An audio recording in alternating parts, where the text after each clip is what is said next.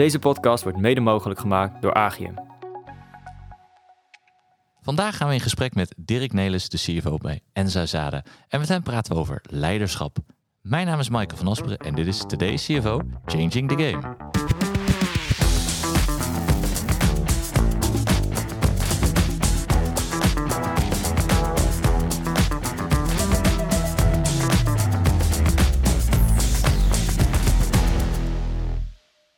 Welkom Dirk, leuk dat je er bent. Dankjewel, Michael. Heb je er zin leuk. in? Ja, ik heb er hartstikke veel zin in. Dat is mooi, dat Ja? is mooi. Jij ook? Zeker, ja, ik altijd. Mooi. Ik, ik ben er altijd klaar voor. Ja, ja zo altijd- ken ik je ook. Ja, daarom. is mooi. Vragen, vragen liggen Ja. klaar, dus eh, komt helemaal goed. Ja, ik ben benieuwd. En eh, tegenover jou zit, eh, zit Robert. Yes, ik ben er ook weer bij. Leuk dat je bent. Gezellig, Fijn Robert. Dirk. Ja. Heeft er ook zin in? Ja, zeker. Kijk, dat is. Interessant onderwerp. Een onder- onderwerp wat mij wel eh, ligt. Ja. Ja. Nou, eens kijken of we Wordt een daar mooi gesprek, denk ik. Ja. ja. kijken of we een Ja. uurtje kunnen vullen. Laten we kijken. Ja, dan gaan, dan gaan we kijken of Over leiderschap zou Maar- dat toch moeten kunnen. Dan Over, sowieso. Dat komt sowieso wel goed, toch? Ik denk het wel. Ja, ja, Ja, ja. jawel, jawel, Ja. jawel. Maar voordat we over leiderschap gaan praten, eh, wil ik eigenlijk eerst even weten, eh, wie is Dirk Nelis eigenlijk? Ja, dat Ja, is wel een hele brede vraag is dat dan. ja. ja. je mag hem zelf invullen. ja, dat ga ik doen. Ja, ja laat ik beginnen. Geboren in 1971. Een tijdje geleden al. In eh Berkel en Roderijs. dus onder de rook van eh, Rotterdam. Kijk, niet eens zo heel ver uit de buurt van waar we zitten. Nee, vanaf hier zitten we er vlakbij. Ik denk dat eh, mijn moeder woont er nog steeds. Dus ik kom vaak in Berkel Roderijs nog. Gezin van eh, vijf kinderen. Drie, drie oudere zussen. Jonge broertje. Traditioneel gezin, hè. Vader werken, moeder voor het gezin zorgen. En nou, daar ook naar school geweest. Berkel, Rotterdam gestudeerd. Tilburg gestudeerd. En daarna gaan werken. En ik woon nu in Leiderdorp. Drie kinderen. Ouder al. Dus mijn dochter is eh 25, die werkt. En twee studerende kinderen, nog een zoon van 22 en een dochter van eh 19. Dus eh, volledig zelfstandig, helemaal fijn. En ook leuk om een dochter te hebben die werkt. Weet je, kan je het een beetje over het werk hebben en zo. is hartstikke mooi. Niet En, alleen maar over de vriendjes en de ellende. Wat zeg je? Niet alleen maar over de vriendjes en de ellende. Nee, ook gewoon echt wel nou, wat het werk is. En Ja. een beetje begrip ook van wat het werken dan inhoudt. En een beetje begrip waarom je dan zoveel tijd in je werk ook hebt gestoken en zo. Heel fijn. Ja. En eh, nou, buiten het werk, ik sport veel. Racefiets, mountainbiken. Vaak in de sportschool te vinden. Kijk graag Netflix, lees graag een boek. Luister graag muziek. Dus eh, nou, dat zo een beetje over mezelf. Ja, oké. En eh, een klein vraagje daar dan, dan over favoriete Netflix-serie op dit moment? Nou, favoriet. Ik heb laatst, dat is toen ik op reis was, De Diplomat gekeken. Hè? De Diplomaat. Ja. Een tiendelige serie over een Amerikaanse diplomaat die in eh, Engeland eh, ambassadeur wordt. Ja, snelheid in die serie. Eh, lachen, humor erin. En je krijgt een beetje een beeld van de politieke intriges en hoe dat allemaal werkt. Wordt natuurlijk wel verschrikkelijk uitvergroot. Maar dat kan ik echt wel een stukje binge-watchen. Als ik daar helemaal in zit, dan wil ik ook gewoon echt al die, al die series in één keer afkijken. Ja, ja. Ja. ja. En je je komt me over als een eh, optimistisch mens. Ik? Ja, ja ik, ik heb je nog niet vaak ontmoet, maar de keren dat ik je heb ontmoet, zie ik altijd een glimlach op je gezicht. Ja, dat klopt. Ja, wel- een probeer optimistische wel- uitstraling. probeer wel energie uit te stralen ook, ja. Ja, ja. dat is wel belangrijk ook. Maar het moet wel vanuit jezelf komen. Hè? Dus Ja. ik, nou, Moet wel echt zijn. Het is wel echt. het is echt. Ja. Ja. Ja, want anders zie je me ook wel eens anders. Ja. Ja, dat durf ik niet te zeggen. De, oh, En daar komen we zo nog wel op, denk is goed, is goed, is goed. Maar je zei dan het mo- mooiste boek. Ja, ik lees op dit moment eh Jo Nesbø. Ken je Jo Nesbø? Nee, eh, nee. Oké. Noorse schrijver, thrillers. Schrijft voor mij twee, drie boeken per jaar. En nu ben ik het boek Bloedmaan aan het lezen. Ja, ook gewoon fantastisch hoe dat wordt geschreven. Dus eh Nesbø en Nicky French zijn toch wel mijn, ehm, Die ken ik wel, ja. Nicky French. mijn favoriete boeken om te Ja. lezen. Ja. Ja, En dan de Ja. laatste dan nog even en dan, dan gaan we even ja zakelijk in. precies. Ja, eh, je, je doet wielrennen. Wat is je mooiste klim geweest? Nou, ik heb eh, in april met een groep Enza-collega's hebben we de Amstel Gold Race eh, gefietst. Dus ik ben niet echt van de Alpe d'Huez of wat dan ook. Ik vind, ik vind eigenlijk de heuvels in Limburg vind ik al zwaar genoeg. Maar het was heel mooi. We zijn een heel weekend geweest. Weet je, vrijdag erheen, zaterdag Ja. eh, met z'n waren we z'n 25 denk ik. De 150 kilometer gefietst. Nou, dat is wel zwaar, zeg maar. Maar en dan vooral mentaal, hè, dat je dus weet dat je na 140 kilometer nog de Keutenberg op moet en na 150 kilometer nog de Kouberg op moet. Maar wel fantastisch om te doen. Ja. En eh, gewoon een overwinning op jezelf, dat je dat dus ook gewoon eh, leuk vindt en kan. En gewoon Ja. gezellig met de collega's. En, Ja. ja. ja. Dat is ook mooi. Dus dat probeer ik te doen. Kijk. En de afgelopen week nog met mijn dochter even wezen mountainbiken op de Utrechtse Heuvelrug. Dat is dan twee uurtjes. Ook hartstikke fijn. Ja. En een prachtige omgeving. En een prachtig omgeving. Kom je er vandaan? Het, eh, net iets verder, maar ik ken het hele Kijk. stuk tussen Utrecht en Arnhem. Ja. Ongeveer de echte tussen. Prachtige mountainbike staan. Ja. Heel gaaf. Dat klopt, dat klopt, dat klopt. Kijk. En dan, dan eh, je werkend leven? Ja. Ja, dat is aan de ene kant heel eenzijdig. Eenzijdig als je kijkt naar het aantal werkgevers wat ik heb gehad. Hè. Eh, ik zei net, ik kom uit een traditioneel gezin. Vader die werkte. Nou, mijn vader die werkte bij de KLM als accountant heel lang. Was wel wat ouder, dus is met pensioen gegaan toen ik nog studeerde. Maar ik had altijd wel een goed gevoel bij de KLM. Dus toen ik eh, het einde van mijn studie naderde, dacht ik van... eh, nou, laat ik maar eens kijken of de KLM mijn toekomstige werkgever kan worden. En eh, dat lukte. Dus daar ben ik begonnen als financial trainee. Hm? Ja, daar ben ik uiteindelijk 27 jaar werkzaam geweest. Hè? Niet alleen bij KLM, uiteindelijk ook Air France, KLM, et cetera. En altijd met heel veel plezier. Dus begon als financial trainee bij de technische dienst van KLM. Een stukje planning en reporting. Nou, zoals jij ja, als financial vaak begint in je, in je eerste stappen.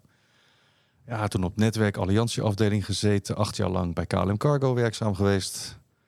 Toen in 2008 de VP Finance hoorde van KLM Cityhopper, de regionale dochter van KLM. En eh, met een klein intermezzo bij Air France KLM eh, kwam in 2014 de mogelijkheid voorbij om eh, CFO van Transavia te worden. Ja. Dat is natuurlijk de low-cost subsidiary van KLM hier. Mooi zelfstandig bedrijf. Eigen merk, alles gewoon helemaal zelfstandig. En ja, daar heb ik zeven jaar met ongelooflijk veel plezier gewerkt. Mezelf ook daarin kunnen ontwikkelen. Totdat ik eh, ja, vorig jaar iets langs kreeg waarvan ik dacht, ja, dit is toch wel het moment om serieus te overwegen om eh, eens een keer wat anders nog te gaan doen. En dat was Enza. En dat was Enza, ja. ja.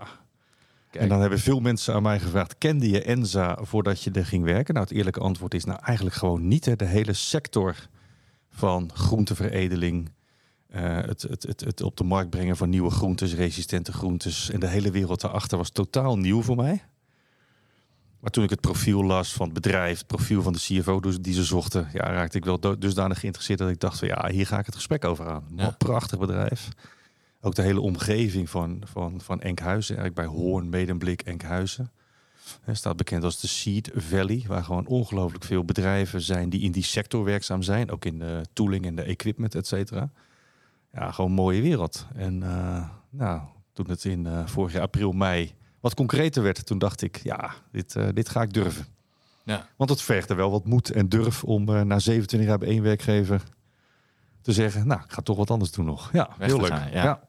Ja. En die uitdaging aangenomen. Tot nu toe nog geen spijt, denk ik. Geen zins, integendeel zelfs. Nee, vanaf dag Nee. één dat ik er begon te werken, dacht ik, ja, dit is, dit is een bedrijf waarvoor ik dacht te gaan werken. En dat is ook gewoon echt zo. En eh, voel me er als mens op, eh, op mijn plek. Ja. Voel me er als professional op mijn plek. Ja, Helemaal aan het begin van je carrière vertelde je van... Ik ging bij KLM werken. hè, en je vader had daar ook ja, eh, gewerkt. ja. Wat dreef je naar de KLM? Wat, wat heb je altijd gevoeld bij de KLM... waardoor je toen die stap maakte? Ja, vind ik wel, dat is wel een mooie vraag. Ik denk, ehm, ik denk dat, er, dat het het aspect was dat het een groot bedrijf is, internationaal, maar wel vanuit Nederland georganiseerd, met heel veel mogelijkheden om te reizen. Dat had ik dat idee al, zeg maar. Maar ook het is, het is niet echt één bedrijf. Hè? Of je nou bij de technische dienst werkt, of voor de vrachtdivisie, of bij Passage, of bij een dochteronderneming, of bij het buitenland, is het ongelooflijk divers. Dus ik dacht, hey, als je daar lang wil werken, ik vind carrière altijd zo'n, zo'n nou, vind ik altijd een beetje een ballade woord. Ik weet het niet. Dus gewoon, nou, je werkt en je, en, je doet dingen die leuk zijn, die op je pad komen. Toen dacht ik, nou, volgens mij zijn dat wel dingen waar er heel veel verscheidende dingen op je pad komen. Ondanks het feit dat je bij één bedrijf werkt. Hè? Dus En nu klinkt het behoorlijk rationeel zoals je het vertelt. Terwijl ik denk, ja, je vader heeft er ook altijd gewerkt. ja, maar ja, ja. Nee, maar Wat zo- heeft dat dan- het- Nee, het was ook wel redelijk rationeel. Nee, het was, Ja? toch, het was toch wel een rationele keuze. Want ik kende het bedrijf eigenlijk niet zo. Het was ook niet zo dat mijn vader nou heel veel vertelde of zo over het werk. Ging af en toe eens mee. Maar het was niet zo dat, dat ik nou echt, bijvoorbeeld waar jij misschien naar op zoek bent, het blauwe gevoel had of zo. Of dat familiegevoel. Nee, Ja, of gewoon, dat altijd goed voor je vader is gezorgd. En nee, dat, dat, dat misschien dat- soort... nee, dat waren eh, eigenlijk geen elementen die meespeelden. Tenminste, niet wat ik me kan herinneren. Hè? Ik bedoel, dat is natuurlijk ook al Misschien eh, onbewust. 28 jaar geleden. Ja. Misschien onbewust natuurlijk wel. En, en, en die overstap dan naar Enzo. want Je zei, het Ja. was best wel, eh, best wel spannend om die overstap te maken. Is die achteraf, want je zat bij Transavia op dat moment, waarvan je net zei dat is een, een eigenlijk een standalone organisatie binnen de KLM Ja. groep. Maar volgens mij, eh, je opereert echt wel anders dan je denkt bij Cityhopper hebt eh, kunnen opereren daar als, Ja. eh, als CFO zijn. Ja. Was die stap uiteindelijk toch zo groot als dat je dacht, of viel het uiteindelijk wel mee? Het viel heel erg mee. En waar had je aan de voorkant dan het meest tegenop gezien? Of wat vond je het spannendste aspect? Nou, weet je, als je, als je, eh, als je 27 jaar bij één bedrijf werkt, dan ken je heel veel mensen, zeg maar. Ik weet nog goed toen ik nog een klein afscheidsborreltje had vorig jaar. Toen keek ik om me heen en toen dacht ik, natuurlijk een beetje met uitzonderingen, hey, iedereen die hier staat kent mij al 27 jaar en ik ken iedereen ook al 27 jaar. Dus je zit, je zit ergens wel in een stukje comfortzone, omdat, nou ja, jij kent iedereen, iedereen kent jou, je weet hoe je reageert, je weet Ja. hoe je bent. Eh, ja, en als je dan overstapt na zo'n lange tijd naar een nieuw bedrijf, dan is het niet alleen dat de omgeving nieuw is, zeg maar. Het is een ander product. Maar jij kent niemand, niemand kent jou. Dus je, dus je, moet, je, moet, je begint eigenlijk weer van, van begin af aan. Ja. En ik, ik had wel het gevoel dat, dat me dat heel veel energie zou geven. Dat is ook wel weer gaaf. Weet je, dat je gewoon in een omgeving komt waar gewoon alles weer nieuw is. En waar je gewoon weer helemaal opnieuw kan beginnen met nou, de mensen te leren kennen, de mensen jou te leren kennen, het product, het bedrijf te leren kennen, et cetera. En ik wist wel dat ik het kon, maar ik denk dat dat het eerste was waarvan ik dacht van nou, eens kijken hoe dat, hoe dat, hoe dat gaat, zeg maar. En als je natuurlijk eens in de zoveel jaar van werkgever verandert, dan weet je een beetje wat het is. Eh nou, dat gevoel had ik nooit gehad. Dus ik dacht, nou, ja. En, en als je weet wat je hebt en je weet niet helemaal wat je krijgt, ja, vergt dat best een beetje, nou, noem het moed of een stukje durf om toch te zeggen, ik ga het gewoon doen. En hoe heb je dat aangepakt? Want je zei, ja, ik ken het product niet en ik kende de, de mensen niet. Ben je daar heel bewust ingegaan of heb je het op je af laten komen? Nou, ik heb het advies gekregen en dat heb ik ook wel te harte genomen. Laat het ook een beetje op je afkomen. Eh, gebruik de eerste drie maanden ook om niet al te veel nog in je nieuwe baan te doen, zeg maar. Leer gewoon het bedrijf kennen en geef jezelf de tijd om inderdaad de mensen en het bedrijf te leren kennen. Door gewoon nieuwsgierig ook gewoon te zijn. Hè? En ik ben redelijk nieuwsgierig van aard. Ik weet nog goed, de eerste paar maanden ja, komen de dingen in de directie langs en dan denk je, ik weet gewoon, ik snap eigenlijk helemaal niet zo goed waarover het gaat. En dan nam ik altijd het initiatief om dan daarna direct even contact met die persoon of die afdeling om te nemen. En zeggen, joh, ik had het toen niet helemaal door wat het precies was. Kan ik even bij langskomen? Dan praten we even een uurtje. Laat me dan even zien waar het precies over ging. Help me even om het, om het uit te leggen. En zo, zo kom je er redelijk snel in. Pretendeer natuurlijk niet dat ik nu alle facetten van alle biologische aspecten van veredeling al helemaal doorgrond heb, want het is best complex. Maar in de basis, als je nieuwsgierig bent en enthousiast, dan leer je het bedrijf ook wel redelijk snel kennen in al zijn, eh, in al zijn facetten. En, en ja, dat is wel wat ik probeer te doen. Altijd nieuwsgierig en, en, en gewoon oprecht geïnteresseerd te zijn in datgene wat er gebeurt. En dat komt toch wel over als een hele bewuste aanpak. Ja, eh, Hoewel die, hoewel die niet heel voorwaarts lijkt. Maar juist dat je bewust gekozen hebt om juist een nieuwsgierige houding aan Ja. te nemen. Ja, ik zeg ja, maar tegelijkertijd ook nee. Want als je. Kijk, die nieuwsgierige houding moet ook wel in je zitten. Dus het moet wel authentiek zijn. Dus in zoverre is het wel bewust, maar wel vanuit een stukje kracht dat ik denk van ja, maar ik ben ook echt gewoon nieuwsgierig in alles wat er zit. Want anders, ander, ander, anders, anders werkt het ook niet. Hè? Dus, dus het is een wat genuanceerder antwoord dan Ja. dat, het een, dat het een hele, hoe, zeg, hoe zou ik het zeggen, Eh, rationele. Dus bewust wel, maar niet geheel rationeel. Ook gewoon op basis van gevoel. Ja, En wat authenticiteit. misschien wel een bewust iets is geweest dat, dat nieuwsgierigheid zit in je. Ja. Maar je bent niet gelijk ergens begonnen eh, met eh, de orders uit gaan delen. Je bent echt eerst even rustig gaan kijken, doorgronden, luisteren. En dat klinkt wel als een bewuste Ja. keuze. Ja. Wat je gemaakt hebt dan. Ja. Ja, Denk ik. en ook luisteren gewoon naar het advies wat je dan krijgt Ja. in de gesprekken die je voert. Weet je, en ook eh, nou, in de gesprekken die je voert met de overige directieleden, met de raad van commissarissen, dat, dat, dat advies van, dat ik vraag er dan ook na, zo van, joh, hoe, nou, wat verwachten jullie dan van mij en, en, en, en hoe, hoe zullen we dat eens gewoon gaan aanpakken? Dan luister ik gewoon en dan denk ik, oké, nou, zo, zo, zo, ja, dat past bij mij en, en, en zo werkt het ook. Ja, Ja. ja. En Nou, ben jij nou- dan iemand die dan na die drie maanden, hè, de honderd dagen, dat je dan een plan neerlegt? Of Nee. blijf je dan wel Nee, in de nee. geleidelijkheid? Ja, geleidelijkheid. Geleidelijkheid. En vooral dingen doen. Niet zeggen dat ze moeten gebeuren, maar gewoon proberen dingen anders te doen. En dan ongemerkt wat zaken wat anders in te regelen. Ja, je brengt toch eh, je eigen persoonlijkheid mee, zeg Ja. maar. En Is dat dan voorbeeldgedrag? je zegt, sorry, je zegt... Is het dan voorbeeldgedrag eigenlijk wat je neerzet waarmee je dan Nou, dat, dat gaat? dat weet ik niet. Kijk, ik heb in de basis heb ik gewoon vertrouwen in wat mijn voorganger heeft neergezet. Hè. En zij is een bedrijf wat heel erg hard is gegroeid. Dus elke fase van het bedrijf heeft ook behoefte aan, nou ja, aan, aan dingen die er moeten gebeuren. Dus mijn voorganger heeft, hè, Joost, ja, die heeft de finance afdeling echt gewoon waanzinnig goed neergezet. Nou, het is aan mij om dat verder eh, uit te bouwen en wat andere accenten te leggen. Maar in de basis eh, staat het gewoon, stond het zoals het staat. En kijk ik waar het bedrijf behoefte aan heeft. En probeer ik vanuit daar ook, vanuit de finance verantwoordelijkheid, wat andere dingen te doen. Ja, Ja. ja. maar En- niet echt het drijven van ik ben hier en ik wil hier dingen veranderen. Nee, Ja. het is waar heeft het bedrijf behoefte aan. En welke rol kan ik daarin spelen? Dat is ook een vorm van leiderschap natuurlijk, hè, Ja. die je dan toont. Ja. Ja. Ja, ik wou- wou ja, net- voorbeeldgedrag staat voor mijn gevoel ook meer aan de cultuurkant dan aan de inhoudskant. Klopt. Ja, nee, dat eens. Dus, dus dat is wel wat je uitstraalt en eh, dat klopt. Ja. Ja. En ik wou Ja. net al zeggen, we gaan al inderdaad... eh, we hebben het thema leiderschap, eh daar raken we in ieder geval aan eh, met, met hetgeen wat je... Altijd een beetje. Hè? Ja, Ja, ja, nee, maar. Het, het zit natuurlijk in veel dingen. Eh, Ja. Maar ik, ik, wil, ik wilde in eerste instantie nog wel even aan jou vragen van... Wat, wat is een leiderschap eigenlijk voor jou? Hoe, wat betekent het? Nou, ik denk leiderschap is wat je niet alleen zelf, maar wat je als, als leadership team uitstraalt binnen het bedrijf. Hè? Ehm, en dan kun je de vragen stellen, ja, wat is dan een manager en wat is een leider? Hè? Volgens mij zijn dat, kijk, volgens mij zijn het rollen. Eh, als, je, als, je, als je de verantwoordelijkheid hebt voor een bepaalde afdeling of wat dan ook, dan ben je aan de ene kant ben je de manager van de afdeling, maar je bent uiteindelijk ook wel de leider van het bedrijf. En het is niet zo dat je altijd leider bent of alleen maar manager bent. Je hebt als leider soms dat je gewoon een stuk managerial taken moet doen. En als manager vind ik dat je ook leiderschap moet tonen.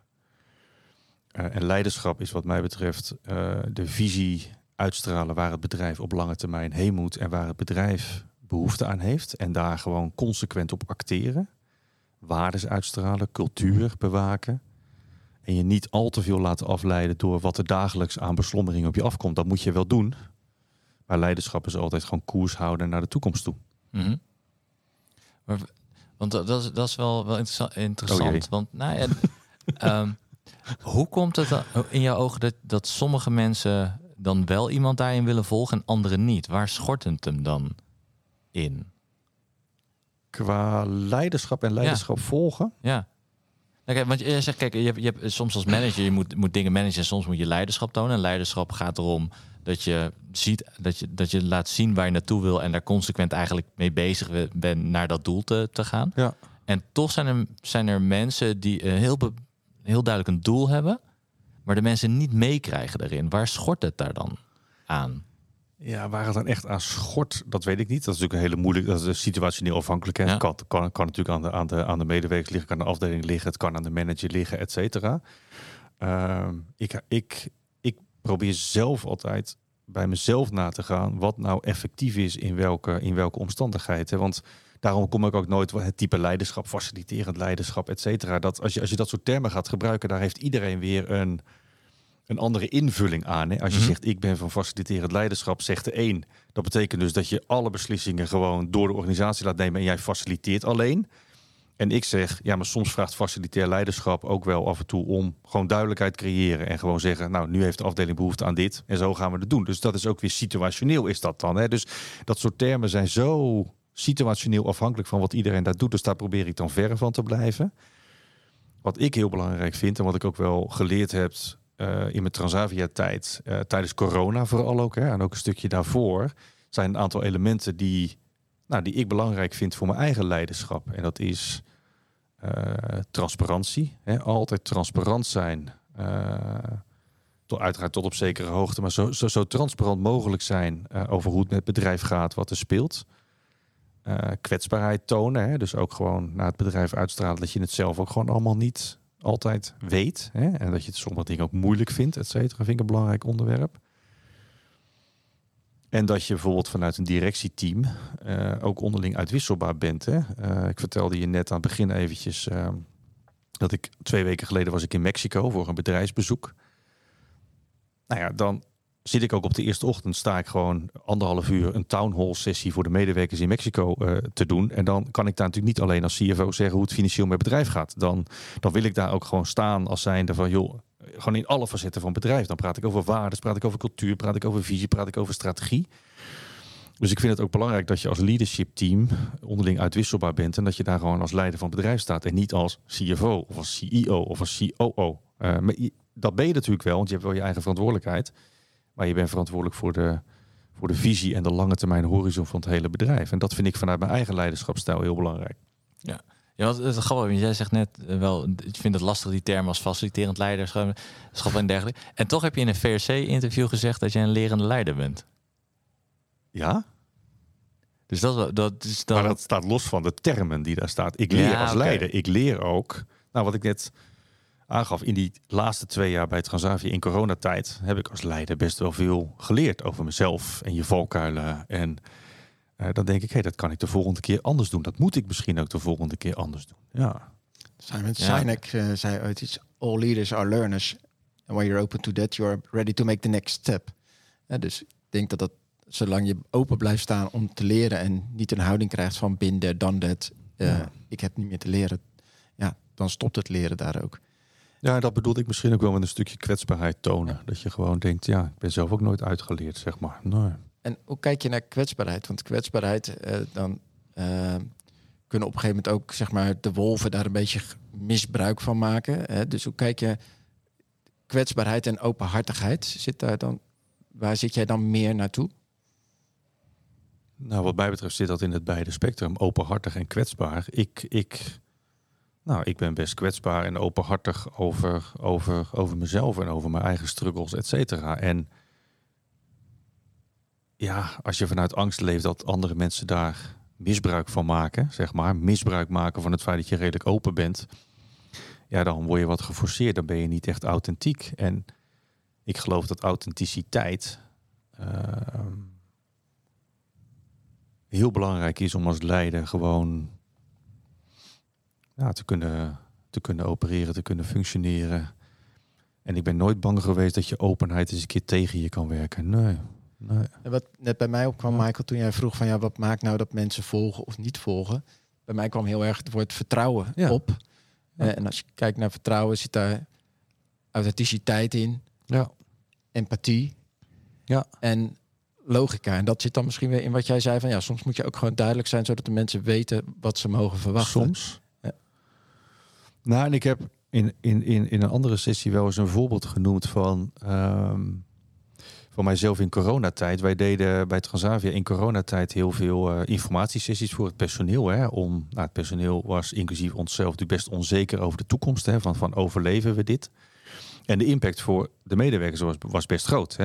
Er werd gevraagd om salaris in te leveren. Men was onzeker over de baan. Eh, men stelde heel veel vragen. En ik weet nog goed, ik heb eens een keer een informatiesessie voor het cabinepersoneel eh, gezeten. En dat, dat deed ik bijna elke week. En toen kreeg ik op een gegeven moment vaak de vraag van, maar waarom moet het allemaal, et cetera? En ik gaf altijd een functioneel antwoord. Ik ging uitleggen, gewoon vanuit mijn drive, van eh, nou, hoe, in, wat voor zwaar weer we verkeerden, et cetera. En toen confronteerde een van de cabinemedewerkers mij en die zei, maar Dirk, eigenlijk als wij aan jou vragen van, eh, van waarom moet het allemaal, dan zijn we eigenlijk niet op zoek naar een antwoord. Dan willen we eigenlijk alleen maar dat je begrip toont en hebt voor de, voor de moeilijke situatie waarin we zitten. Dus we zijn helemaal niet op zoek naar, hè, je hebt al drie keer verteld waarom het allemaal moet.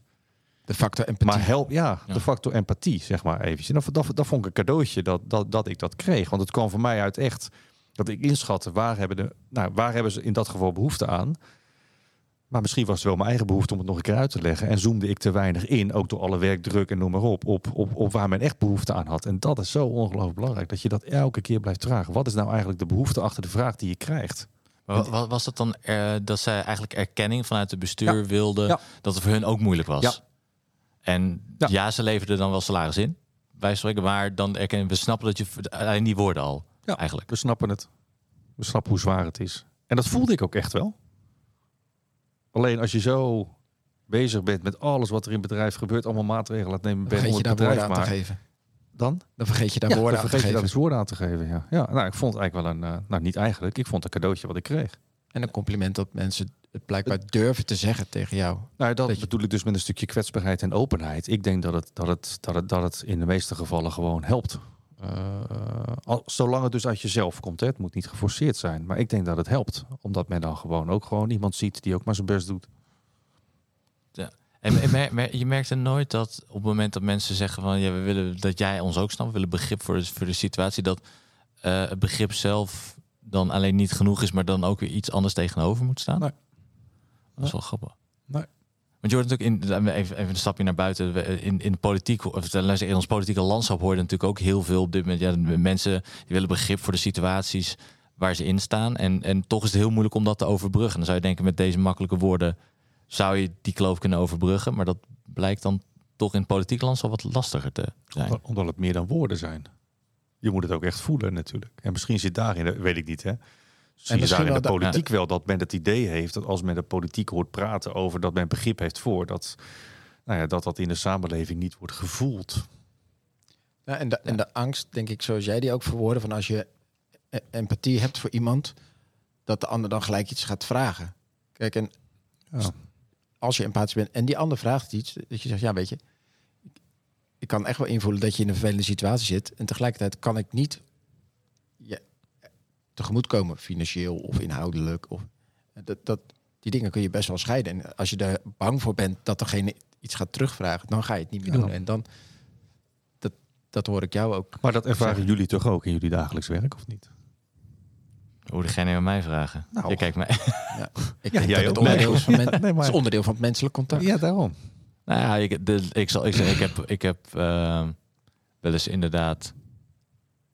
Nou, in, in, in, in, mijn, in mijn iets minder lange carrière heb, ik, heb ik ook nog wel eens meegemaakt dat je ehm, op het moment dat je dingen zegt, wat er aan de andere kant van de tafel gebeurt, dat dat best wel essentieel is voor je gevoel daarna. Als je het idee hebt van hey, mensen luisteren en je gaat daar een soort van weer door eh, met hoe het anders ging en je hebt het idee dat er helemaal niks veranderd is, dan denk je ja, weet je, het zal wel. En soms kan een, een verandering al in iets heel kleins zitten. Dat, dat hoeft niet altijd financieel of weet ik wat te zijn. Ehm, dus ik, ik, herken, ik herken dat ook wel van, vanuit mezelf. Dat mensen die oprecht eh, met je het beste met je, ja, het beste met je voor. Dat klinkt misschien een beetje gek, maar Hebben oprecht verbinding met je oprecht, zoeken. ja, dat is het woord. Toch? Ja, dus je, dat, dat- dat je daar veel meer mee hebt en dan misschien ook wel veel harder verloopt dan voor anderen die dat niet hebben. Ja. Persoonlijk. Ja. Moet ik zeggen. Ja, ik weet niet hoe Robert dat eh, ziet. Nou ja, in de zin zoals ik het net al vertelde. Ik denk dat als je de ander ziet, eh, maar niet ons ziet. Dat is denk ik ook wat ik net probeerde te zeggen. Weet je, je, je bent wel empathisch, maar tegelijkertijd ook, eh, ja, in populaire woorden, wel gewoon hard op de inhoud. En dus je ziet de ander wel, maar je ontziet hem niet. En dus in, in zo'n geval zeg je van, eh, het Transavia voorbeeld, hè, van, nou, ik zie dat jullie geraakt worden door de offers die we vragen. En toch is het nodig. Ja. Dus je ziet ze, maar je ontziet ze niet. Ja.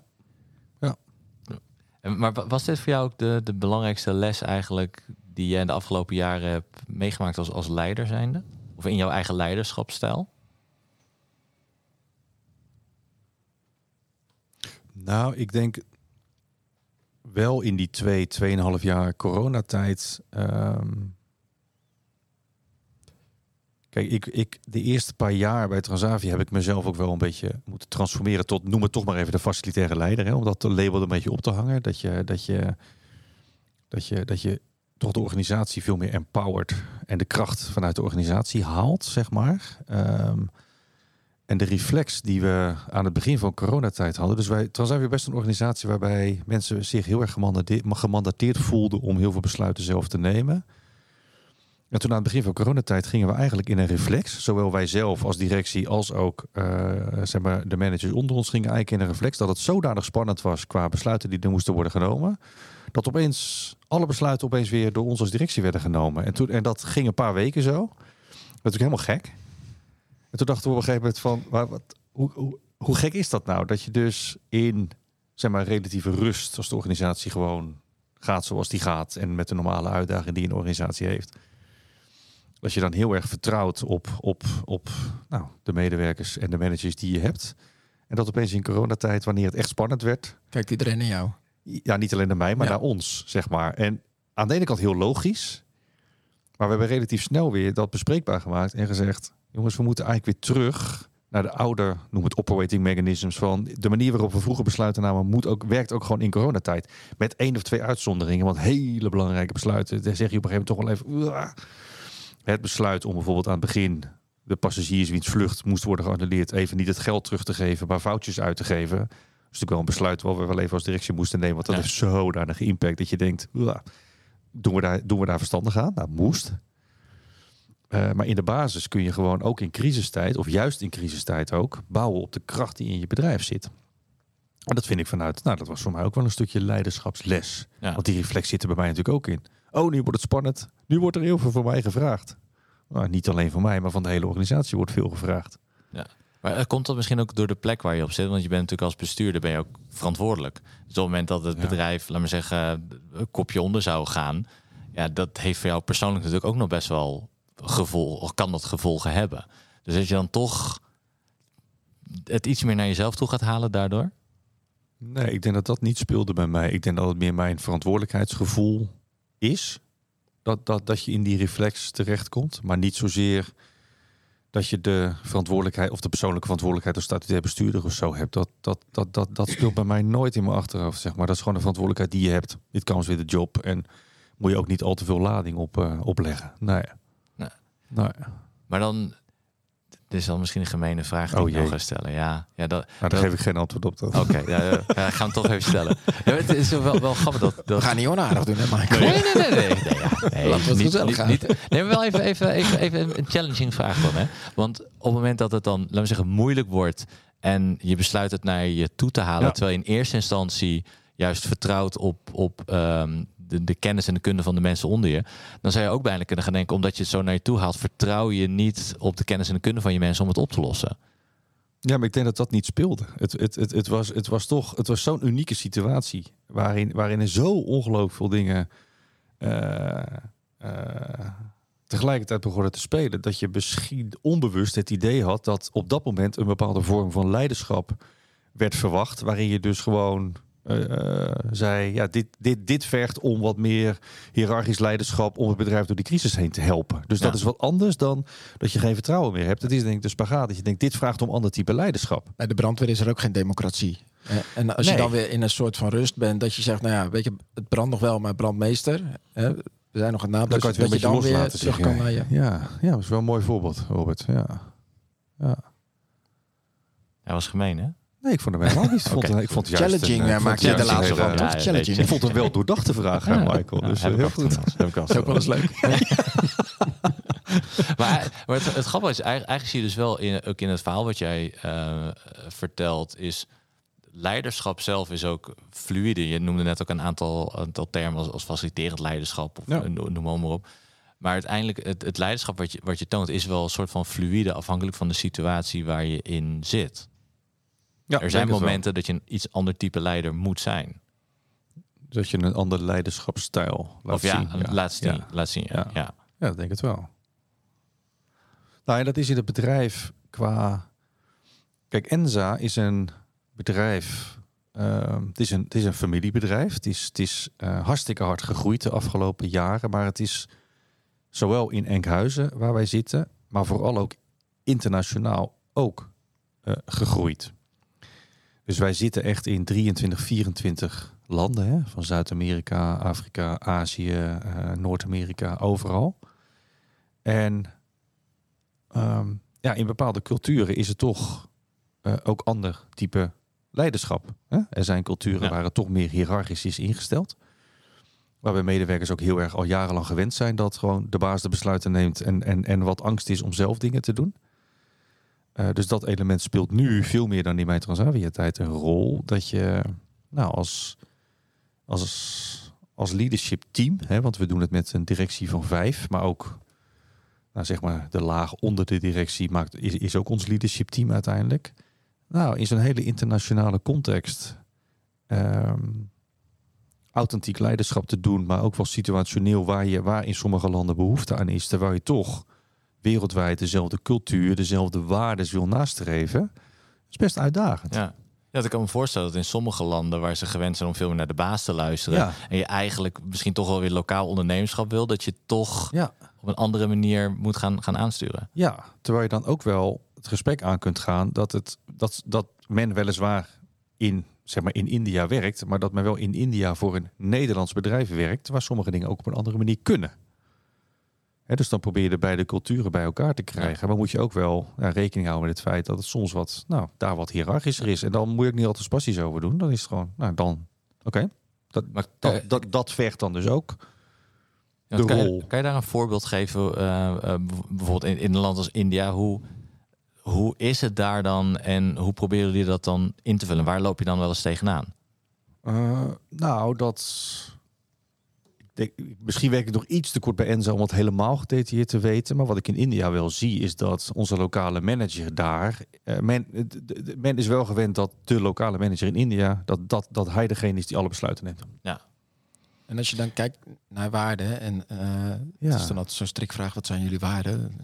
maar Oh, ik, lo- dat, ik, ik, dat ik noem ze die- zo op, dat die, dat weet je. Die, dat die waarden, misschien die wij hier in Nederland binnen onze eh, cultuur goede waarden vinden, dat zij Ja. toch anders kijken naar die waarden Ja. dan, dan wij. Dat zij zeggen, ja, ja, vinden jullie dat een waarde? Nou ja, Ja. dat is hier toch wel iets anders. En Ja. dus ik, je hebt dan hier een familiebedrijf met denk ik een, een sterke cultuur Ja. met, met waarden. En die Ja. sterke cultuur en waarden, die, nou, ja, die waarden probeer je dan daar te brengen met lokale nuances. Zo Ja. klinkt het mij. Ja, en het mooie van waardes in een bedrijf. Nou ja, jij herkent dat ook vanuit de waardes die hier bij Agri natuurlijk een rol spelen. Is dat als je ze zodanig definieert dat, ieder, dat ze iedereen aanspreken, kan iedereen vanuit zijn eigen cultuur daar wel invulling aan geven wat lokaal past. Hè? Dus ik zal er een paar opnoemen. Wij hebben dan vijf eh kernwaardes. Die zitten op het gebied van passie, zitten op het gebied van entrepreneurship, maar ook op het gebied van care. Hè? Dus zorgen voor elkaar. Zit op het gebied van eh, verantwoordelijkheid eh, nemen. Zit ook op het gebied van een stukje self-awareness. Hè? Gewoon ken jezelf en ga vanuit hoe je jezelf kent. Heb ik ze toch alle vijf genoemd? Hey, goed hè? Ja.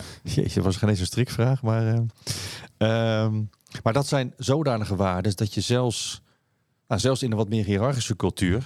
kan je nog invulling geven aan het stuk passie en aan het stuk zorg voor elkaar. En zo ook aan het stuk verantwoordelijkheid. Ehm, en zo komen waardes en culturele aspecten, ook lokale culturele aspecten, vind ik altijd wel heel mooi bij elkaar. Dat je wel uitstraalt dat dit de kernwaarden zijn, maar hoe je er invulling aan geeft met elkaar, dat dat best wereldwijd anders kan zijn, maar dat we wel uiteindelijk zeggen, maar we gaan wel voor deze vijf dingen. We doen het alleen op een andere manier, gezien de lokale context, gezien de mensen die we hebben, et cetera. En dat vind ik zo mooi. Aan cultuur en aan waardes. En die verantwoordelijkheid en die self-awareness, zo heb ik hem even onthouden. Ja. Is natuurlijk per cultuur hoe je daarin opgroeit. Kun je natuurlijk allerlei overtuigingen hebben. Ja.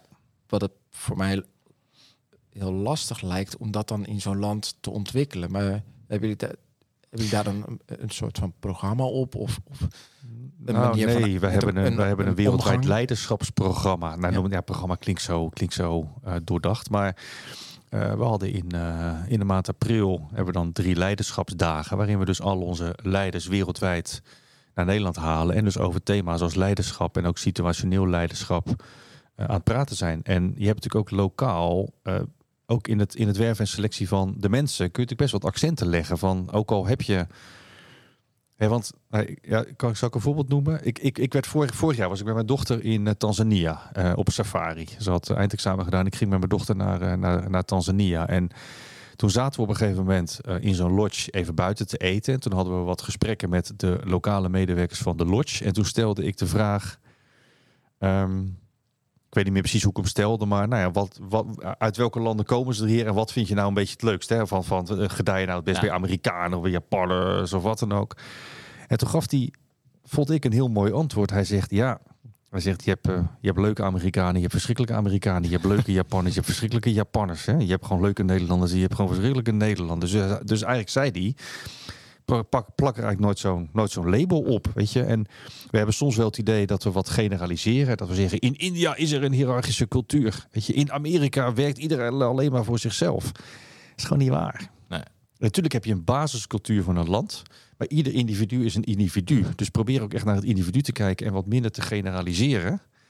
Nou, zo- dat, dat soort antwoorden, eigenlijk zo'n cadeautje op zo'n safari, zeg Ja. maar. Dat zijn allemaal voorbeelden die Daar wij zouden we bijbleven. zelfs Dan als denk ik, maatschappij nog iets mee kunnen. Tuurlijk, ja. Maar is toch hartstikke mooi. Ik vind dat alleen maar een mooie opmerking. Weet Maar, je? dat, maar dat is ook zo. Als je naar Nederland natuurlijk kijkt. De, wij hebben natuurlijk ook een bepaalde indruk. eh, nee, we hebben ook een bepaalde impressie die we achterlaten. Ja, zeker. naam. Ehm, waarbij Ja. ze denken dat alle Nederlandse bedrijven werken ongeveer niet. Niemand doet wat de baas zegt en eh, we doen allemaal maar wat. Ja. Bij wijze van spreken. Valt natuurlijk ook wel mee. Elke organisatie heeft toch wel zijn eigen cultuur en manier van opereren. Als jij, als jij op vakantie gaat en ik op vakantie ga naar hetzelfde gebied, laat jij een andere indruk achter Ja. dan ik. Ik ben een totaal andere persoon dan jij. En natuurlijk zien mensen in het buitenland dan Ja. wij Nederlanders zijn. Tuurlijk zie je dat. Maar In de baas, hè? je brengt toch in de basis vooral je eigen persoonlijkheid mee. Klopt. En dat vind ik bij, bij een bedrijf als Enza weer heel mooi. Dat je, dat je in die internationale groei die we hebben, dat je gewoon ook het individu centraal laat staan. Weet je, de mens centraal laat staan, het product centraal laat staan. En dat je vanuit daaruit gelooft dat als je innovatief blijft, investeert in de juiste producten, goed met de mensen omgaat, eh, authentiek leiderschap uitstraalt, dat dan de financiële resultaten vanzelf wel komen. Dat heeft natuurlijk wel een nuance uiteindelijk, maar dat is wel de basis van, van de kernwaarden van ons bedrijf. Ja. En dat Is- vind ik als CFO eigenlijk ook wel fijn. Weet je? Nou, qua branche lijkt het, komt het mij over dat het wel een traditionele branche is. Ehm, en als ik dat dan verbind met wat je net zei, hoe kijken jullie dan naar diversiteit en inclusie? En wat bedoel je met traditioneel? Als ik vraag maar, Robert. Nou, traditioneel in de zin van ehm, een ons kent ons eh, cultuur, waar je eh, waar mensen elkaar zodanig goed kennen dat je misschien ook niet zo snel er onderdeel van wordt. Ehm, het is natuurlijk ook een gebied wat ik niet zo heel goed ken, maar wat ook mij opkomt dat dat ook mensen elkaar veel kennen, families elkaar kennen. Ja, Maar dat is natuurlijk ook een generalisatie wat ik nu doe. Hè? Dus behoorlijk. ja. dus ja, Ik nu stop ik, wijselijk nu stop even ik, nadenken, nu stop maar je in zelf, een ja. hokje. maar misschien kun je me een beetje helpen om er een beter beeld van te krijgen. Ja, ik zie dat aspect wel terug. Dat, dat ook bij Enza zijn er heel veel medewerkers die al heel lang eh, bij een bedrijf werken. Maar ik, eh, jij, jij, jij legt, het lijkt mij een, een redelijk traditionele sector. Kijk, ook bij KLM heb ik aan begin ook gezegd, waren ook al mensen die heel lang bij bedrijf werken. Dus, dus dat is niet uniek voor een, voor een familiebedrijf of niet uniek voor de sector waarin je zit. Ik zie het juist aan de positieve kant. Natuurlijk zie ik dat er heel veel mensen zijn die al heel lang bij Enza werken, die ook de groei van Enza hebben meegemaakt. Hè? Dus, dus, nou ja, we hebben nu iets van 2500 medewerkers. Nou, sommige medewerkers die zeggen dan tegen mij, ik ben employee nummer 87. Hè? Gewoon eh, om even aan te tonen, zo lang werk ik al bij het bedrijf, maar zo groot is het bedrijf uiteindelijk ook geworden. Maar aan de positieve kant zie ik een enorme trots en een enorme passie voor het product wat we aanbieden. Want we hebben gewoon een mooi product. Wij zijn echt gewoon bezig als Enza om gewoon de hele wereld te voorzien van gezond, van gezond voedsel. Wat op een eh, verantwoorde manier kan worden verbouwd. Waar, waar, waar dan weinig bestrijdingsmiddelen, gewoon, gewoon alles. Hè, resistenties tegen ziektes, et cetera. En de veredelaars bij ons die een specialisme hebben om gewoon de beste paprika op de wereld te zetten die er maar is. Daar spreekt vooral passie uiteindelijk uit. Uh, dus is het daar moeilijk tussen te komen? Nee. Want als je maar oprecht geïnteresseerd bent, omdat het gewoon een leuk bedrijf is, dan is het een cadeautje wat, wat je gewoon terugkrijgt. Gewoon de passie en het enthousiasme, wat gewoon iedere medewerker van Enzo dagelijks aan de, aan de, aan Ja. de, aan de, hoe heet het, aan de dag legt voor het product waar hij mee bezig is.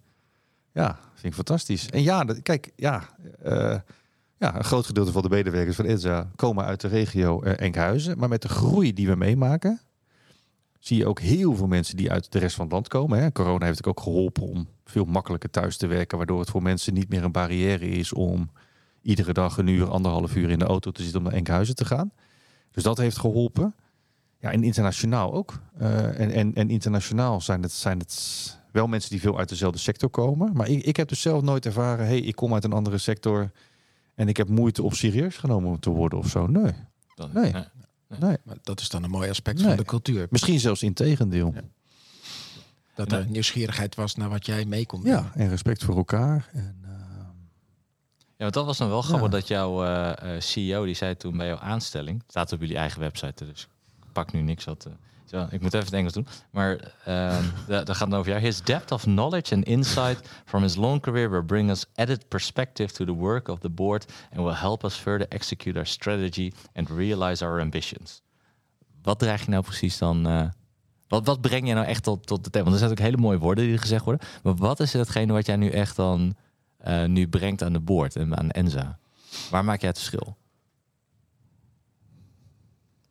Ja, dan moet ik altijd eventjes... eh, kijk, ik, ik, ben, ik ben in de basis wat bescheiden van aard. Hè, dus dan, dan moet je dus gaan nadenken van waar breng jij nou het verschil? Dus laat ik hem, laat ik hem beantwoorden naar waar in de gesprekken die ik toen met Enza had... voordat ik werd aangenomen, vooral de gesprekken over gingen... was niet zozeer over wat je hebt gedaan als CFO. Hè. Dus het ging niet zozeer om je, om je achievements... of om de dingen die je hebt gedaan... of je reorganisatie hebt gedaan, overnames hebt gedaan. Weet je, dat was eigenlijk niet zo heel erg relevant. Waar het met name om ging is wat voor, wat voor persoon ben je? Wat voor competenties neem je mee? En hoe pas je in het, eh, in het directieteam, zeg maar? En het directieteam eh, bestond toen de tijd uit vijf man, waarvan er drie al heel lang voor eh, Enza werken. Onze COO die werkte nu inmiddels zes jaar.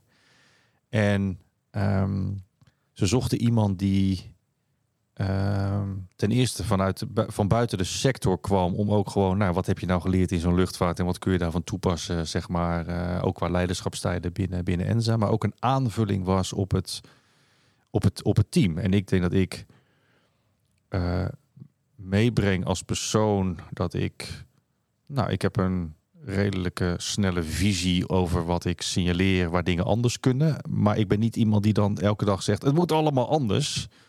Ik ben iemand die rustig aan challenged en gewoon zegt, hey, is het nou handig wat er op deze manier gebeurt? Zal ik eens kijken of we het ook op een andere manier doen? Trek het heel erg naar mezelf toe. Nou, en ik, heb ook, eh, ik breng ook wel een stukje energie in. Eh, ik ben redelijk, eh, redelijk extravert. Was ik vroeger niet, zeg maar. Ik, ik, ik breng ook wel een bepaalde enthousiasme en energie binnen de directie, maar ook naar het bedrijf. Eh, nou, wat als leiderschapstijl ook wel goed valt, zeg maar. Eh, juist omdat ik misschien niet uit de sector eh, kom. En meer eh, nou, de, de, de, de, de boven-overview kan hebben en daar ook enthousiast over kan praten. Dus ze zochten echt wel een stukje aanvulling. Nou, en dat blijkt ook gewoon wel. Past goed in het team. We challengen elkaar. Ik leer van, van mijn mededirectieleden. Zij leren van mij. En dat werkt gewoon heel prettig. Ik hoorde je iets interessants zeggen. Je zei, ik ben extravert. Dat was ik vroeger niet. Nou hebben we in ons vak werken. Dan ga ik weer even generaliseren. hè, Want daar ben ik vandaag dan goed in. Wat meer mensen die niet extravert zijn. Ja. Wat is voor jou de omslag geweest om wel wat meer extravert te worden? Is er een, is er een bepaald moment? Ja, ja. Ja, zo mooi dat je dat... Ik, ik, ik, heb daar, ik, ik heb die vraag eens een keer eerder gekregen. Toen, ben ik gaan, toen wist ik eigenlijk het antwoord niet. Toen ben ik gaan nadenken. Wat nou bij mij... Kijk, ik denk in mijn tijd bij KLM Cityhopper en daarvoor... Je, je begint als financial trainee bij KLM. Dus ik was, mijn, mijn eerste functies waren heel erg finance gedreven. Zeg maar, ik was eigenlijk gewoon een finance professional. Ehm, en ik weet nog goed, op een gegeven moment hadden wij bij Cityhopper alle piloten uitgenodigd voor een informatiesessie ergens in een hotel in Hoofddorp. En de baas van Cityhopper, ik weet niet of het Boet Krijk of Michel Kouwmans was, die zou, die, die zou daar gewoon die twee uur durende sessie gewoon doen. Maar die zat in Londen en zijn vlucht was geannuleerd. Dus die kon niet aanwezig zijn. Toen belde hij mij op en toen zei hij... eh, ja, Dirk, vanmiddag staat er een sessie. Ze komen allemaal. Ja, jij moet dat doen. Maar het was zijn presentatie, het was zijn verhaal. Toen heb ik dus mijn agenda leeggeveegd. Ben ik me gaan voor, voorbereiden op die sessie. En heb ik daar gewoon twee uur lang voor die groep gestaan. En heb ik verteld over bedrijf en over mezelf en over de dingen. En toen nou, dacht ik na afloop, jeetje, die ging eigenlijk wel goed. En ik kreeg ook wat complimenten, zeg maar eventjes. Mensen zeiden, jeetje, wat, een, wat, wat leuk. En dat was voor mij een defining moment dat ik dacht, hé, hey, eh, er zit meer in dan alleen de pure finance professional. Er zit ook wel nou, meer in eh, qua breedheid van de rol ook. En nou, dat je wat makkelijker ook gewoon in grote gezelschappen voor de groepen mensen staat. En, en nou, vanuit een stuk leiderschap ook over het totale bedrijf kan vertellen. Dus dat was een defining moment dat ik dacht, hé, hey, ja. Maar bekijk je het dan introvert en extrovert als zijn als professional? Of was je, was je als persoon ook no- nooit zo heel erg uh, Nou, ben ik- d- nee, ja, ik noem, ik, ik ben niet heel extravert. Ik ben wel wat extraverter geworden uiteindelijk. Ehm, eh, dus, dus in de basis heb ik ook wel veel introverte kanten in, Ja, zeg maar. Ja, maar, maar ik, ik, ik durf mezelf meer te uiten, zeg maar. Ik ben zelfverzekerder ook gewoon in, eh, nou, in mezelf uiten en Ja. eh, energie brengen en eh, ja. En, dat, en dat, dat werkt bij Enza op dit moment ook wel goed. Gewoon met mate, zeg maar eventjes. Hè. Dat is heel fijn dat dat, dat, dat gewoon past. Ja. Want je bent van een corporate organisatie nu in een familiebedrijf eh, geland. Wat is voor jou het belangrijkste verschil en wat is de belangrijkste overeenkomst? Ja, het, ook. Kijk, we, we, we- we hebben het een aantal keer in dit gesprek al gehad over generalisatie. Hè? Ik, tuurlijk, ik heb in de afgelopen maanden ook veel mensen. Hoe is het nou om te werken voor een familiebedrijf? En dan zeg ik, ja, terecht, het is een familiebedrijf. Maar ik heb, het is ook maar N is één. Weet Ja. je wel? Dus datgene wat ik nu bij Enza tegenkom. eh, is dat nu omdat het een familiebedrijf is, omdat het Enza is. Hè? Dus, dus je, kunt, je kunt niks generaliseren. Je kunt een corporate niet generaliseren. Je kunt een familiebedrijf niet generaliseren.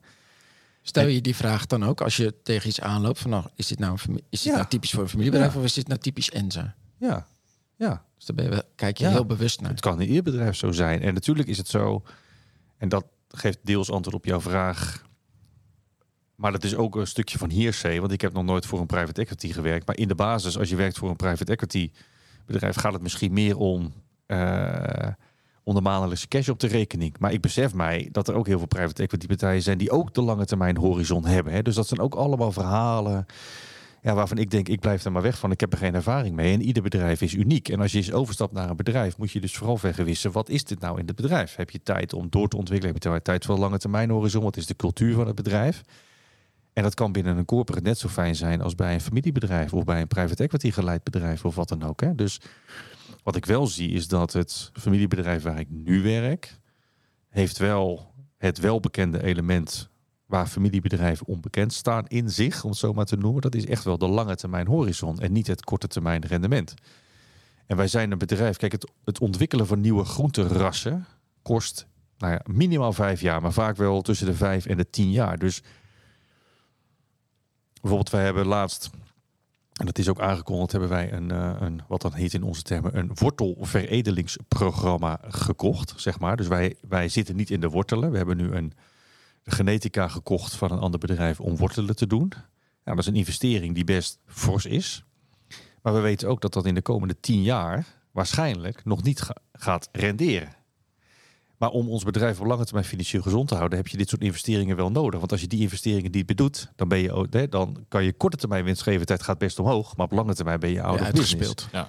En dat is wel een element, ook als CFO zijn, dat je niet altijd beslissingen kan nemen met netto contante waardeberekeningen en dat soort zaken. Want als je met zo'n hele hoge vermogenskostenvoet als dat wij zitten, met pas over tien jaar rendement, ja, dan, dan, dan, dan is er geen enkele business case, bij wijze van spreken, recht te rekenen op de traditionele manieren van berekenen. Dus moet je naar andere aspecten Dus durven je te kijken. jij rekent niet iedere business case dood, maar je kijkt ook gewoon naar je license to operate om die ook gaande te ja. houden. En dat Ja, kan, dat dat kan ook dat kan ook waarde vertegenwoordigen. Ja, nou dat, ja. En dan heb je meer KPI's van, oké, hoe, hoe snel kunnen we dit naar de markt brengen? En als je dan zegt, pas over 20 jaar, dan zeg je, dat is wel erg lang. Maar als je zegt, nou, binnen 10 jaar lukt het ons dat wel, dan zeg je, nou, 10 jaar is er relatief iets. En hoe groot is dan uiteindelijk dat marktpotentieel? Nou, dan investeer je daarin. Want we gaan allemaal na- naar de wortelen toe, begrijp ik. Eh, nou, ik, eh, hou jij van wortelen? Toevallig met kinderen bij ons thuis wel eigenlijk. Het is wel mooi. Ik ben er zelf niet wortelen, zo'n fan wortelen, wortelen is wel een, is, is, is een wereldwijd gewas. Hè? Want dat vind ik aan deze sector ook. Ja, niet, niet elke groente wordt wereldwijd gegeten. En de, nou, de blokkie paprika die we hier zo lekker vinden, zeg maar. Nou, in Azië hoef je er niet mee aan te komen, zeg maar. Dus de, de verschillen in eetgewoontes en in eetvoorkeuren is wel, is wel fascinerend om te zien. Ook hoe zich dat ontwikkelt.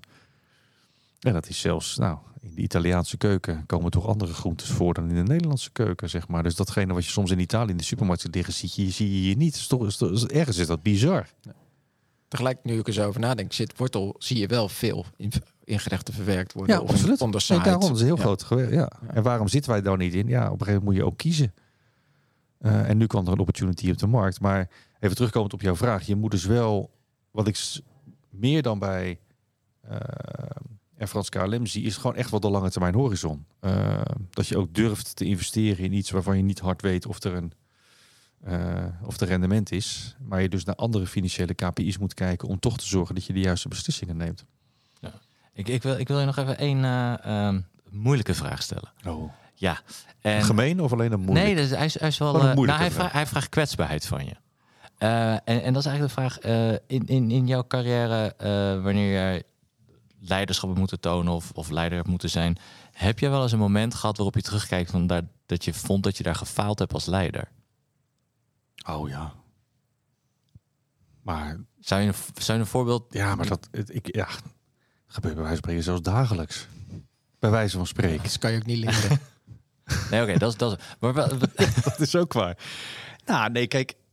Um, mijn mijn valkuil is wel dat als ik, dus dat is het voorbeeld waar je naar vraagt. Um, als er heel erg veel dingen spelen en het is druk en er is veel om mijn kop en dergelijke, dan, dan is mijn valkuil wel eens als ik in een vergadering zit waar, nou ja, weet je, niet goed voorbereid, er zit geen snelheid in, wordt, wordt, wordt oeverloos gepraat, maar niemand neemt besluiten. Voor mijn gevoel dan, hè, want het is gewoon puur mijn, ja. zoals ik dat dan zie. Nou, dan kan ik gewoon wel grumpy worden. Dan word ik gewoon echt een beetje zagrijnig. Dan ziet men gewoon, want jij, jij zei net gedurende dit gesprek, ja, ik straal blijheid uit. Nou, er zijn ook wel mensen al binnen en dan zijn die zeggen, nou, het is, het, is echt lang niet zo blij. Het is lang niet altijd zo blij ei als dat hier gewoon is. Omdat, ja, weet je, dan wordt er een beroep gedaan op mijn verantwoordelijkheidsgevoel en dan wil ik snelheid maken. En dan denk ik, jongens, jongens, jongens. En dat, ja, dat kan ik ook gewoon non-verbaal en verbaal ook gewoon wel wel uiten, weet je wel. Uh, en dat is natuurlijk in coronatijd bij Transavia was ook dat soort voorbeelden. Dat ik gewoon, ja, zeg, noem het een beetje uit je rol valt of zo. En dan, ja, word ik gewoon narrig. En dan, dan, dan ziet men naar mij dat ik gewoon een beetje geïrriteerd raak. En dan ga ik, zo, zoals ik nu dus ga praten, dan ga ik geïrriteerd zitten praten. Ja, je armen over elkaar. ja, dan gaan mijn armen over elkaar. En dan, dan, ja, ik vind dat geen goed voorbeeld. Ja, dat denk ik altijd bij. Ik ben ook maar een mens. En ik laat me daar dan wel weer op aanspreken. En dan vind ik het wel fijn dat mensen dan achteraf durven zeggen: hey Dirk, hey, uh, je zal weer lekker in je, in je foute rol. Hè? En, en, en zo moet het ook een beetje zijn. En het gaat bij mij nooit, ik, ik, ik, ik scheld niet, ik sla niet. Weet je, daar, daar, daar gaat het helemaal niet om. Maar het is, het is wel, ah, nou, gewoon een beetje grumpy. Ja. En dat vind ik in het geval van leiderschap, vind ik dat niet altijd het juiste. Weet je, je moet in principe netjes blijven, rustig blijven. Want? Uh, ja, ja, is ja ik zag het, daar krijg ik die vraag, want. Ja, misschien is dat wat ik vind of zo, ja. ja. Aan de andere kant, wat ik net zei, als je dit laat zien en mensen kennen me een beetje en die spreken me er daarna op aan, is, is het ook alweer oké, zeg maar. Maar dan laat ik dus niet, vind ik, de beste kant voor mezelf zien. Of zo. Nee, Maar is maar het ook, ook, ook niet dat je het altijd zelf voelt gebeuren? Van nu, nu ga ik erin. Van, Jawel. ik heb mezelf gewoon niet altijd je hebt jezelf niet altijd onder controle natuurlijk. Dus, dus, vaak lukt het wel. Maar soms weet je gewoon... Ik zeg, jongens, nou, ik voel nou toch even een hoop grumpiness in me opkomen. Nou, kunnen we, even, soms, kunnen we even door? Soms zeg ik dat inderdaad wel. Dan zeg ik, jongens, sorry. Ik, ik, maar ik zeg, nu komt weer even de oude dik naar boven. en dan... Uh... Dus dat zijn voorbeelden, Michael, dat ik... Ja, ja. Maar ik vind het wel grappig wat je Um, zeg, want, want um, enerzijds zeg je, vindt het niet goed als je het laat zien dat er iets is wat, wat, wat je irriteert of wat je een beetje crumpy wordt. Aan de andere kant zei je dat kwetsbaarheid in het begin, zei je dat kwetsbaarheid eigenlijk ook heel belangrijk uh, is en ook respect ja. afdwingt bij mensen.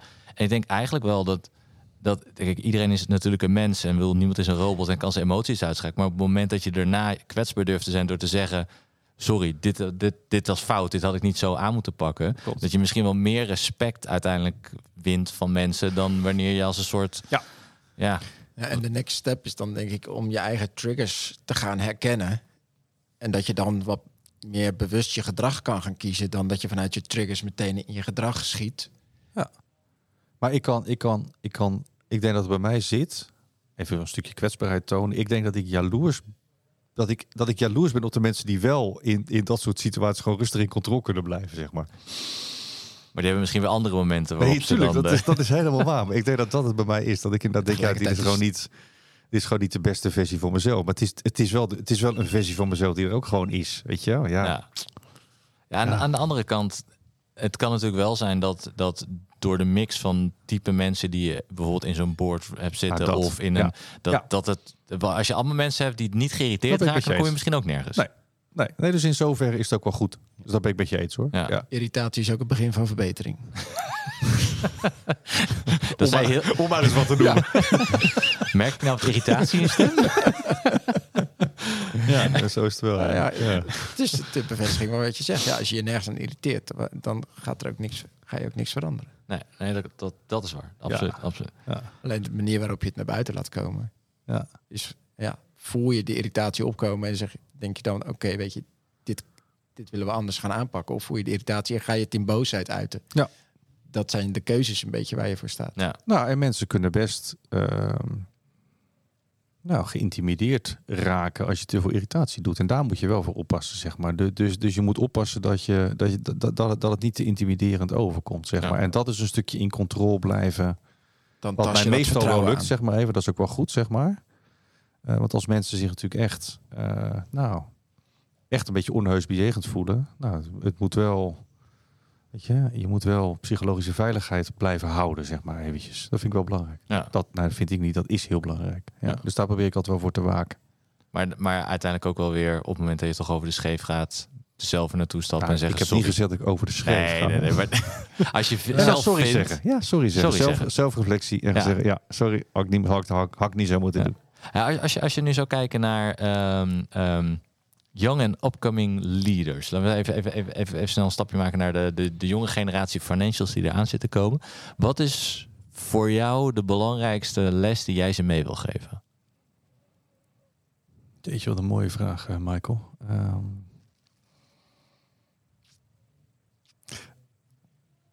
en dan moet ik oppassen dat ik niet als een, eh, als een 52-jarige oude man eh, ga praten. Die een, eh, hè, dat, dat, hè, Dat is niet te voorkomen. Nee, nee, ja, eigenlijk wel gelijk. Ehm, dat zeker als financial dat een bedrijf uiteindelijk niet, niet of niet alleen om de cijfers